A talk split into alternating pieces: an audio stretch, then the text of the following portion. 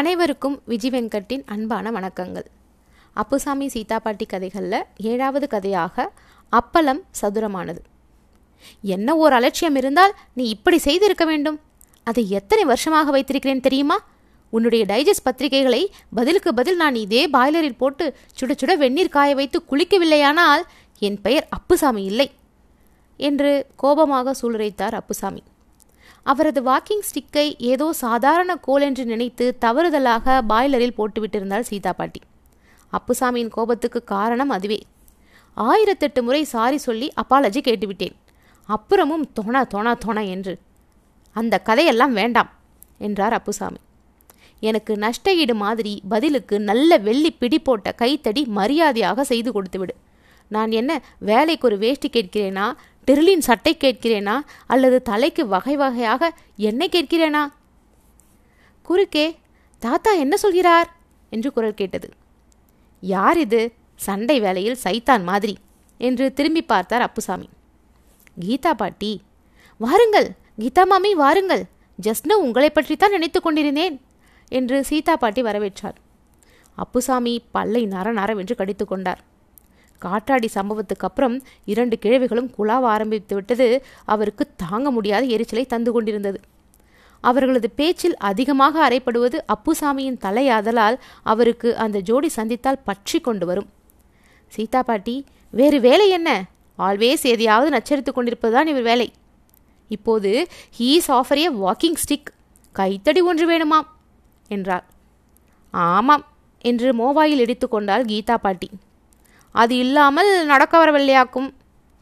சீதா பாட்டி இருங்கள் மாமி இதோ ஓவல் கலந்து கொண்டு வருகிறேன். ப்ளீஸ் வேண்டாம் கீண்டாம் என்று சொல்லக்கூடாது என்று உள்ளே போய் ஓவல் கொண்டு வந்து கொடுத்தாள். அதை வாங்கி உதடுபடாமல் சூடாக தூக்கி ஊற்றிக்கொண்டாள் கீதா பாட்டி. அதை பார்த்து கொண்டிருந்த அப்புசாமிக்கு பொறுக்கவில்லை. ஒரு நாள் கூட இந்த சீதா இவ்வளவு திக்காக ஓவல் தனக்கு கலந்து தந்ததில்லை என்று நினைத்து கொண்டார் வடுமாங்காய் போடும் ரகசியம் மாங்காய் தொக்கு மாத கணக்கில் கெடாமல் இருக்கும் ரகசியம். அகலமாக பொரியும் அப்பள ரகசியம். நைஸ் சப்பாத்தி செய்வது இன்னும் இது போன்ற சமையல் நுட்பங்களை கீதா பாட்டியிடம் தெரிந்து கொள்வதற்காக சீதா இப்படி இவளோடு உறவு கொண்டாடுவதையும் ஓவல்டின்னை கரைத்து கரைத்து அவளுக்கு ஊற்றுவதையும் அவரால் பொறுக்க முடியவில்லை. அதையாவது பொறுத்து கொள்ளலாம். மத்தளத்துக்கு இருபுறம் தாக்கு போல மனைவி ஒரு புறம் இங்கிலீஷிலும் கீதா பாட்டி ஒரு புறம் கிராமியத்திலும் அவரை நைய நைய திட்டுவதை அவரால் சகிக்க முடியவில்லை. நன்றாயிருக்கிறதா ஓவல்? என்று கீதா பாட்டியை கேட்டுவிட்டார் அப்புசாமி. சீதா பாட்டி ஒரு அதட்டல் போட்டாள். ஷட்டப் கொஞ்சம் கூட டீசன்சி தெரியாதவராக இருக்கிறீர்களே. கீதா பாட்டி சமாதானம் செய்தார் சீதா மாமி விடுங்கோ. கிழட்டு நப்பாசை என்ன கனராவியோ உங்களுக்கு இப்படி ஒருத்தர் வந்து வாய்த்திருக்க வேண்டாம். எஸ் எஸ் என்ன செய்வது? என்று சீதா பாட்டி அப்புசாமி இன்னும் அங்கேயே சூடுபட்ட பூனை போல் உர்ரென்று உட்கார்ந்திருப்பதை பார்த்து இன்னும் எழுந்து போகலையா நீங்கள்? என்று ஒரு அதட்டல் போட்டாள். அப்புசாமி குத்துச்சண்டையில் தோற்ற பயில்வான் உதட்டை துடைத்துக் கொள்வதைப் போல புறங்கையால் உதட்டோரத்தை துடைத்துக்கொண்டு மாடிக்கு புறப்பட்டார். மறுநாள் ரசகுண்டுவை கூப்பிடுகிற சாக்கில் கீதா பாட்டியின் வீட்டுக்கு அப்புசாமி புறப்பட்டார். யார் அது கதவை தூள் அடிக்கிறது. ஏற்கனவே உளுத்து போய் மாவு கொட்டுறது. நீ வேற அதை மோதுகிறாடாப்பா என்று நலுக்கென்று தாளை தள்ளின கீதா பாட்டி அப்புசாமி புன்னகையுடன் நிற்பதை பார்த்ததும் யார் கழுத்தை அறுக்க வந்திருக்கிறீர்? ரசமும் இல்லை குண்டும் இல்லை. வாசப்படியை விட்டு இறங்கும். கீழே. சீதா மாமி கிட்ட சொல்லிட்டு கொண்டு வந்தீரா? அல்லது இஷ்டத்துக்கு கிளம்பி வந்து விட்டாரா? வயசான காலத்திலே பொழுது போகலையானால் காப்பி கொட்டை தெரியும். ஏன் ஊரை சுற்றித் திரிகிறீர்? விவரம் தெரியாத உன் பேரனோடு உமக்கு என்ன வேலை? அந்த பிள்ளைக்கு பதினேழு நடக்கிறது. உமக்கென்ன? தொண்ணூற்றி ஏழா நூற்றி ஏழா உமக்கு அவனோடு என்ன ஊர் சுற்றல்? சொல்கிறேன் காதில் விழவில்லையா? என்று பிடித்து கொண்டாள். அப்புசாமி பெரியம்மா என்னை ரொம்ப மன்னிக்கணும் என்றார் கைகூப்பி. கீதா பாட்டி அசந்து விட்டாள். என்ன எதுக்கையா கும்பிடுறீர்? நான் என்ன மதுரை மீனாட்சியா காஞ்சி காமாட்சியா? பாட்டி ஆ மன்னிக்கணும். மாமி உங்களுக்கு காற்றாடியாலே நான் புத்தி கெட்டத்தனமாக விபத்தை உண்டாக்கிவிட்டேன். ஆனால் நீங்கள் பேப்பரை பார்த்தீங்களா? ரசகுண்டு படிப்பானே. பேப்பரை நான் எதற்கு பார்க்கணும்? உம்மை மாதிரி பொழுது போகாமல் திருச்சுற்றுகிறவர்கள் பார்க்கிறது பேப்பர். எங்கள் வீட்டுக்காரரை கூட நான் பேப்பர் படிக்க விட மாட்டேன். பேப்பர் என்னத்துக்கு பேப்பர்? ஒவ்வொரு மனுஷாலும் ஒரு பேப்பர். நான் சொல்லுவேன் ஆயிரம் பேப்பர் சமாச்சாரம். இதுக்கு காசை கொட்டி பொடி எழுத்தில் படிக்கணுமா பேப்பர் அப்புசாமி நீங்கள் படிக்கணும் என்று நான் சொல்ல வரவில்லை. அதிலே உங்கள் ஃபோட்டோவும் என் பெண்ஜாதி எழுதின கடுதாசியும் அச்சாயிருந்ததே பார்த்தீர்களா? இதோ இதை பாருங்கள் என்றார். என்னது? கீதா பாட்டியிடம் ஜிப்பாவுக்குள் மடித்து போட்டு கொண்டு வந்த பேப்பரை அப்புசாமி எடுத்து பிரித்து கொடுத்தார். பிறகு விவரித்தார். ஊரே உங்கள் பின்னாடி சிரிக்கிறது. இந்த படத்தை பார்த்துவிட்டு. மூஞ்சிலேயும் தலையிலேயும் கீரலும் கட்டுமாக இது யாருடைய படம் என்று எல்லோரும் சிரிக்கிறார்கள். என்னதான் என் மனைவி என்றாலும் உண்மையை ஒப்புக்கொள்ளணுமில்லையா? அவள் இந்த பத்திரிகைக்கு ஒரு கடிதம் எழுதினாள். காற்றாடி கயிறாலே ஜனங்களுக்கு ஆபத்து என்று. அவர்கள் உன் கழுதாசிக்கு என்ன ஆதாரம்? போட முடியாது என்று சொல்லிவிட்டார்கள். இந்த சமயத்தில்தான் என் பொல்லாத வேலை என் காத்தாடி உங்கள் கழுத்தை அறுத்து தொலைத்தது. இவள் சாமர்த்தியமாக உங்களை போட்டோ பிடித்தாள். பத்திரிகைக்கு இதோ பாருட ஆதாரம். ஒரு கிழவி கழுத்து மூஞ்சி அருந்து கோரம் பிடுங்க இருக்கிறாள். என் கடுதாசியை போடுறான்னு அனுப்பிவிட்டாள். உங்க போட்டோவை. உங்களை பலியாடு மாதிரி உபயோகப்படுத்தி கொண்டிருக்கிறாள். உங்களுக்கு இது தெரியவில்லையே. இந்த ஒரு சமாச்சாரத்தை தவிர சீத்தே ரொம்ப ரொம்ப நல்ல பொண்ணுதான். கீதா பாட்டி வைத்த கண் வாங்காமல் தன் புகைப்படத்தை பேப்பரில் பார்த்து கொண்டிருந்தாள். ஆஹா என்ன திவ்யமா அச்சா இருக்கிறது. என் போட்டோவை கூட போட்டிருக்கிறார்களே. அச்சில் நான் இப்படியா இருக்கிறேன்? உலகம் முழுவதும் இப்போது என்னை தெரிந்து கொண்டு போச்சே. கீழே என் பேருக்கு கூட போட்டிருக்கிறது போல் இருக்கிறதே.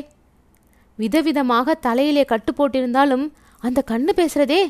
என் தலை என் கழுத்து என் கண்ணு.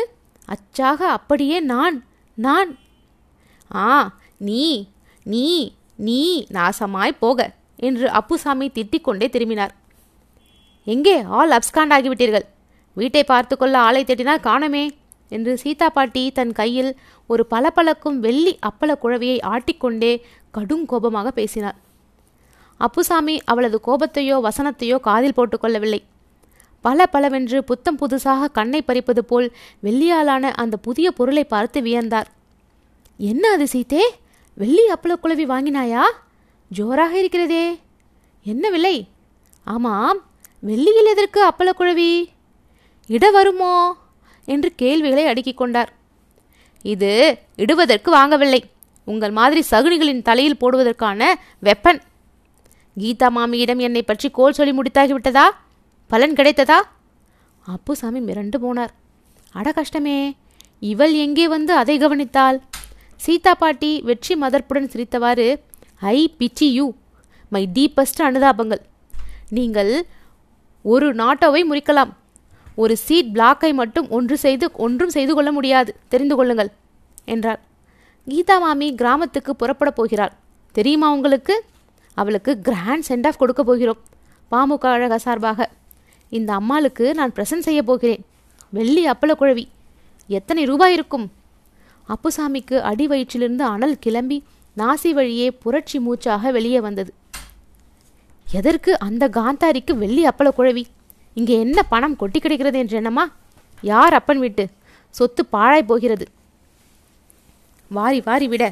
கேவலம் எனக்கு வெள்ளிப்பிடி போட்ட ஒரு கைத்தடி வாங்கித்தர கணக்கு பார்க்கிற? உத்தரத்தை பார்க்கிற?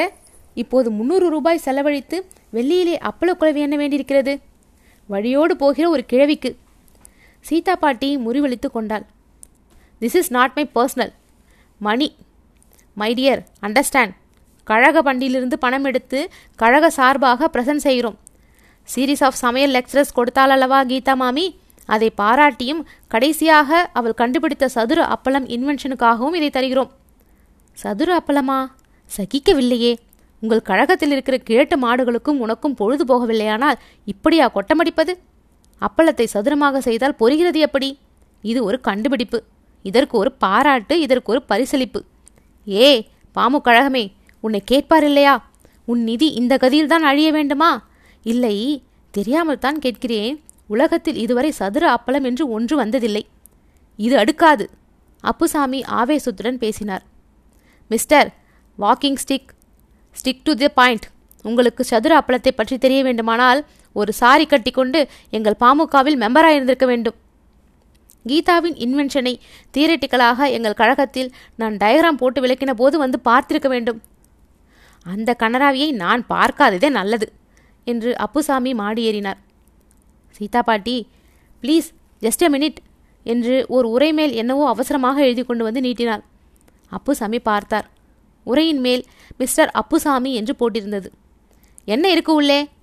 கீதா பாட்டிக்கு சென்ட் ஆஃப் செலிப்ரேஷன் நடத்தப் போகிறோம். அந்த வைபவத்துக்கு இன்விடேஷன். அப்புசாமி என்றைக்கு விழா? என்று கேட்டு வைத்து கொண்டார். அவர் மூளை சுறுசுறுப்பாக வேலை செய்தது. கிராமத்துக்கு புறப்படும் கீதா பாட்டிக்கு அப்பள குழவி தந்து கௌரவிக்கும் தினம். பாமுக கழக அங்கத்தினர்கள் ஜே ஜே என்று கழக அலுவலகத்தின் மாடியில் கூடியிருந்தார்கள். கீதா பாட்டியை அழைத்து வர.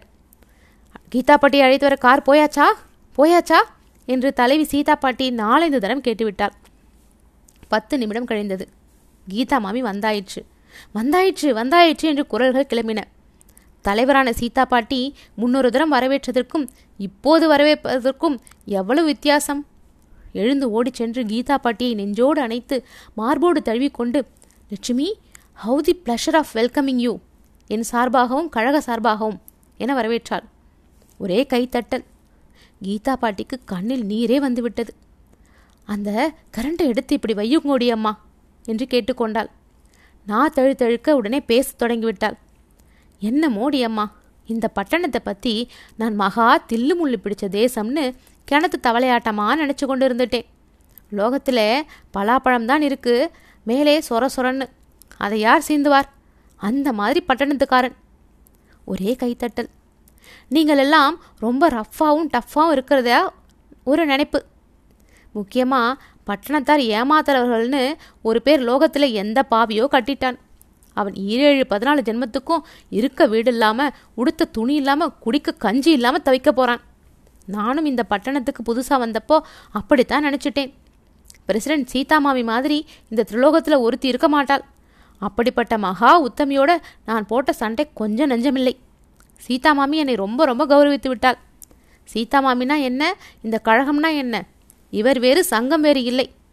நான் என்னவோ பைத்தியக்காரி மாதிரி ஒரு அப்பள தினுசு கண்டுபிடிச்சேன். அதை லோக பிரசித்தி பண்ணுற மாதிரி அதற்கு இங்கிலீஷ்லே ராவா பகலா கணக்கு போட்டு லண்டன்காரர் கூட புரிஞ்சுக்கிறாப்புல. சீதாமாமி பிரக்யாதி செய்துட்டு அதற்கான பரிசு இந்தாடி அம்மான்னு எனக்கு வெள்ளியில் ஏதோ அப்பள குழவி இருநூறு முந்நூறு ரூபா பெருமானது தூக்கித்தர ஏற்பாடு பண்ணிவிட்டாள் கைத்தட்டல் எனக்கு கண்ணாலே ஜலம் கொட்டுறது நான் உட்கார்ந்துடுறேன். பேச முடியலை.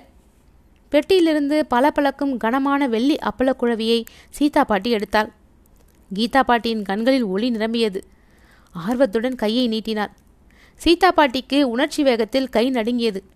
தொப்பென்று அப்பளக்குழவி கீழே விழுந்தது. அடுத்த கணம் ஆ ஆ என்னது? கல்லா? மாக்கல்லா? அல்லது களிமண்ணா? கில்ட்டு வெறும் பாலிஷு என்று பல வியப்பு குரல்கள் கிளம்பின. கீதா பாட்டி ஒரு கணம்தான் திகைத்து நின்றாள். மறு கணம் கண்ணகி மாதிரி விருட்டென்று எழுந்தாள். கழுதைகளா பட்டணத்து வேலையை காட்டிட்டீங்களா? யாரடி உங்களை வெள்ளிக்குழி வேணும்னு கேட்டா? என்னை ஏமாத்தி என் மூக்கை இறக்கவா சதி பண்ணினீர்கள்? ஏண்டி சீதா கிழவி நீ நன்னா இருப்பியா? உன் சாமாத்தியத்தை என்கிட்டயாடி காட்டுற? கழகத்தில் தந்த ரூபாயை நீயே முழுங்கிட்டு இந்த மாதிரி மாக்கல்லு குழவி வாங்கி? ஏண்டி ஏண்டி? சீதா பாட்டி மயக்கமாகிவிட்டாள். அப்புசாமி பொருட்செறி உள்ள புன்னகையோடு மெதுவாக நழுவி கொண்டிருந்தார்